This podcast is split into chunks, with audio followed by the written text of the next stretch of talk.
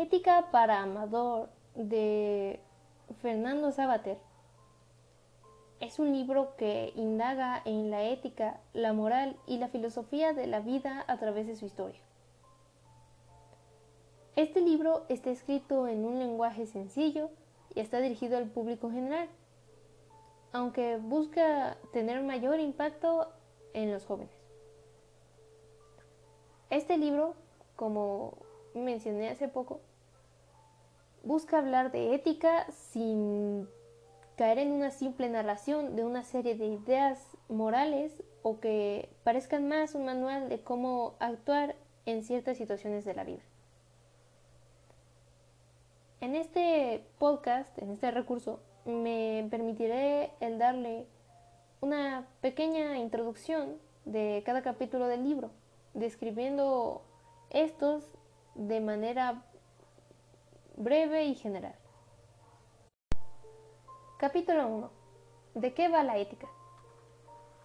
Este primer capítulo nos pretende enseñar lo que es principal en esta vida, las cosas que son imprescindibles para poder vivir de una forma normal, las cosas que nos convienen y las cosas que no. Nos comentan que no todas las cosas son buenas ni malas para todo el mundo, que hay algunas cosas que pareciéndonos buenas pueden ser muy perjudiciales para nosotros. Los hombres tenemos diferentes formas de pensar y por lo tanto el criterio de lo bueno y lo malo no puede nunca llegar a ser el mismo para todo el mundo. Nos pone varios ejemplos de la libertad de los hombres. El hombre, a diferencia de los animales, es un ser racional al que se le da la opción de elegir y por lo tanto de equivocarse. Un animal tiene una vida programada por la naturaleza y no tiene más remedio que cumplirla.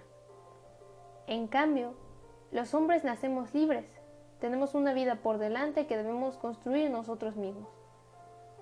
También es verdad que el medio en el que nos desarrollamos tiene mucha influencia en nuestra vida y en lo que consideramos bueno y malo. Capítulo 2. Órdenes, costumbres y caprichos. En este capítulo, Fernando Sabater nos explica cómo los hombres libres tenemos la necesidad de decidirnos por algo en un determinado momento. Nuestras acciones debemos decidirlas nosotros, lo que hacemos cada día. En cambio, pueden llegar a ser costumbres que ya realizamos sin pensarlas. Por ejemplo, el peinarnos. Podemos elegir pero hay veces en las que nos vemos obligados a tener que decidir sobre algo que nos ha sido impuesto. Por ejemplo, si hay un terremoto, podemos decidir si nos quedamos en casa o salimos, pero no si queremos el terremoto o no. A la hora de hacer las cosas, las hacemos por varios motivos. Puede ser por obligación, esperando o un castigo o una recompensa, por costumbre, porque es algo que estás habituado a hacer y ya haces sin pensarlo, por capricho, porque es algo que nos apetece hacer. Está claro que la mayoría de las cosas que hacemos las hacemos por capricho, pero hay que tener claro que no todo se guía por lo que nosotros queremos o no queremos hacer. También hay otras personas que quieren hacer cosas tan diferentes a las nuestras que hasta las pueden ver mal. Y por ahí existen las órdenes para que nos marque la libertad y haga la vida más sencilla y feliz a todos. Capítulo 3. Haz lo que quieras. Lo bueno o lo malo referente a lo que preferimos hacer son términos muy confusos. Lo bueno generalmente se relaciona a lo que consideramos que nos hace bien, que nos beneficia o gratifica. Lo malo es lo que consideramos que nos puede perjudicar, lo contrario a bueno. ¿Cuándo un hombre es bueno? No lo sabremos ni lo sabrá nadie jamás. Para cada persona El hombre bueno es el que realiza unas acciones que a él le benefician o que piensa de su misma manera. Para saber si un hombre es totalmente bueno o totalmente malo, deberíamos estar dentro de él cada vez que éste realice una acción. La ética llevaría a este lema. Haz lo que quieras. Capítulo 4. Darte la buena vida. Darte la buena vida en este contexto significa que debes tomar las decisiones por tu cuenta, que debes ver las situaciones desde tu punto de vista y elegir lo que crees que más te conviene. Cuando decimos, decidimos no elegir por nosotros mismos, no estamos renunciando a la libertad que todos tenemos. No hay tampoco que confundir términos. Cuando nos, nos referimos a haz lo que quieras, no literalmente nos referimos a que hagas lo primero que te venga en gana, sino que hagas lo que crees que para ti es más conveniente. Hay que ser capaz de decidir entre lo que pronto nos apetece y lo que en el fondo queremos. A veces hay cosas que queremos y nos resultan contradictorias. Por ejemplo, queremos ser futbolistas, pero no queremos estar entrenando todos los días. Lo que queremos de verdad es darnos la buena vida. Pero debemos entender que la buena vida humana no solo depende de nosotros. La buena vida humana es la vida entre seres humanos. Los hombres somos humanos y queremos ser tratados como tales por eso. Darse la buena vida no debe ser muy diferente a dar la buena vida. Capítulo 5 Despierta, baby. El hacer lo que verdaderamente nos hace bien no es que queramos lo que nos apetece en el momento, sino que debemos querer lo que sabemos que a la larga nos hará. En esta vida todo son complicaciones y quien busca las simplicidades nunca llega a hacer nada por sí mismo. Cuando estamos obsesionados por las cosas materiales, nos perdemos y nos damos cuenta que lo que de verdad en esta vida nos hace falta es lo que las personas nos pueden dar. Cuando tratamos a una persona con amor, fidelidad, comprensión, todo eso nos devuelve, se nos devuelve a través de esa persona a veces se envidia a las personas porque tienen muchas cosas materiales, pero verdaderamente son las personas que se encuentran bien por dentro a las que tenemos que envidiar, porque son felices de verdad.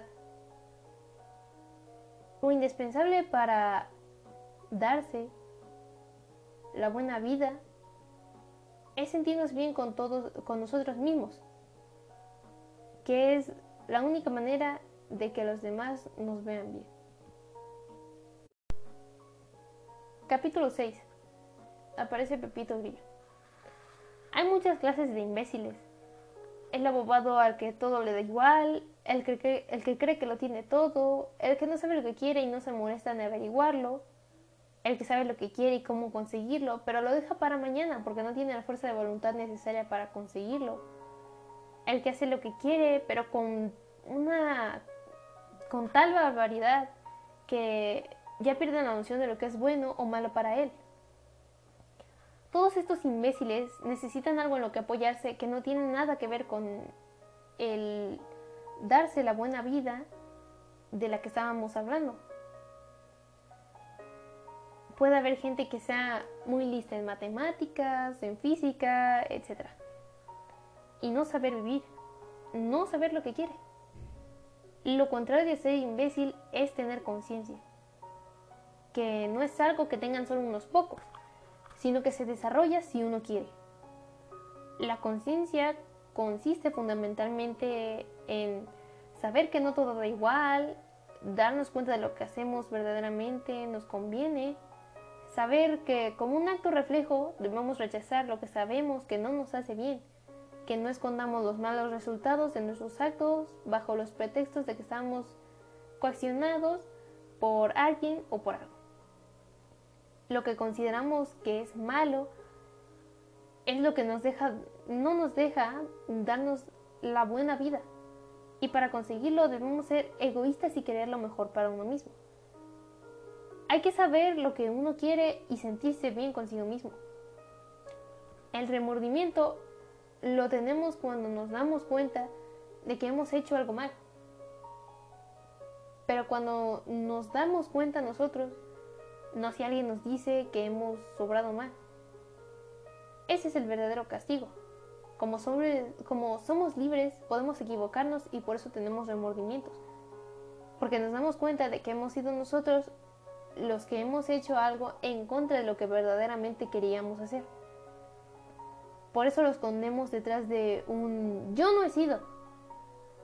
Pero si lo pero si lo que hemos hecho está bien, enseguida nos damos los honores. Contra el remordimiento, lo que debemos hacer es ser responsables. Y si no pensar antes lo que vamos a hacer y las consecuencias que nos puede traer. Y lo que es más importante, saber aceptar las consecuencias. Hay que saber también que las, decisiones que tomamos ahora van formando nuestro interior y nuestro futuro día a día. Capítulo 7. Ponte en su lugar. A la ética lo que le interesa es la vida humana que transcurre entre humanos. Al saber que solo entre dos hombres puede haber conversaciones, discusiones, etc. Aunque estos dos no tengan nada en común, pero se pueden poner a discutir sobre las razones que les hacen pensar. Hay que tener claro que a los hombres que no consideramos buenos los debemos mantener a distancia, pero también debemos tener en cuenta que son humanos y aunque nosotros los consideremos malos, pueden darnos humanidad. Debemos dar un buen ejemplo y debemos también tratar a los demás como queremos que nos traten a nosotros. Desde luego, si vamos dando enemistad, nos vamos a no vamos a recibir amistad. Y yo pienso que es mejor unirse al pequeño grupo de los buenos que al gran grupo de los malos. Si hacemos el mal a los demás, nos los hacemos también a nosotros. Porque ese mal nos va a ser devuelto, tarde o temprano. Antes de hacer algo a alguien, debemos ponernos en su lugar y ver cómo nos afectaría. A eso se le llama humanidad. Debemos saber que a los humanos hay que amarlos un poquito para que nosotros recibamos ese poquito de amor que nos hace tanta falta para hacernos humanos y vivir una vida humana, una buena vida. Capítulo 8. Tanto gusto. Se piensa en el sexo como una cosa obscena e inmoral, pero debemos saber que no es así, que es algo natural y que no debemos tener pudor en hablar de ello. Pero, que lo, pero lo que los puritanos no saben es que el placer en el sexo, la sensualidad, es algo exclusivo de los humanos. Los animales serían ellos, ya que son los animales los que los que lo realizan solo para procrear. El placer y darle gusto al cuerpo es una parte importante para darse la buena vida de la que hemos estado hablando. Hay que buscar los placeres de hoy, hay que saber disfrutar lo que tenemos en el presente y no amargarnos buscando algo mejor. Podemos disfrutar el presente y con el construir un, un futuro que nos dé felicidad. Hay una gran diferencia entre el uso y el abuso del placer. Si abusamos de un placer que es bueno, lo podemos convertir en malo si dependemos ampliamente de él. La conclusión final sería que hay que disfrutar de los placeres, pero sin abusar de ellos, ya que entonces pueden llegar a ser peligrosos. Capítulo 9. Elecciones generales. El mejor gobierno desde el punto de vista ético no es el que dice que todo el mundo es víctima de las circunstancias. No es una dictadura porque lo que queremos es ser libres. La única política que nos puede favorecer es una política que nos trate a todos por igual, que no pisotee a los que están abajo y destruye por envidia a los que están arriba, que se asocia a lo poco bueno y no a lo mucho malo.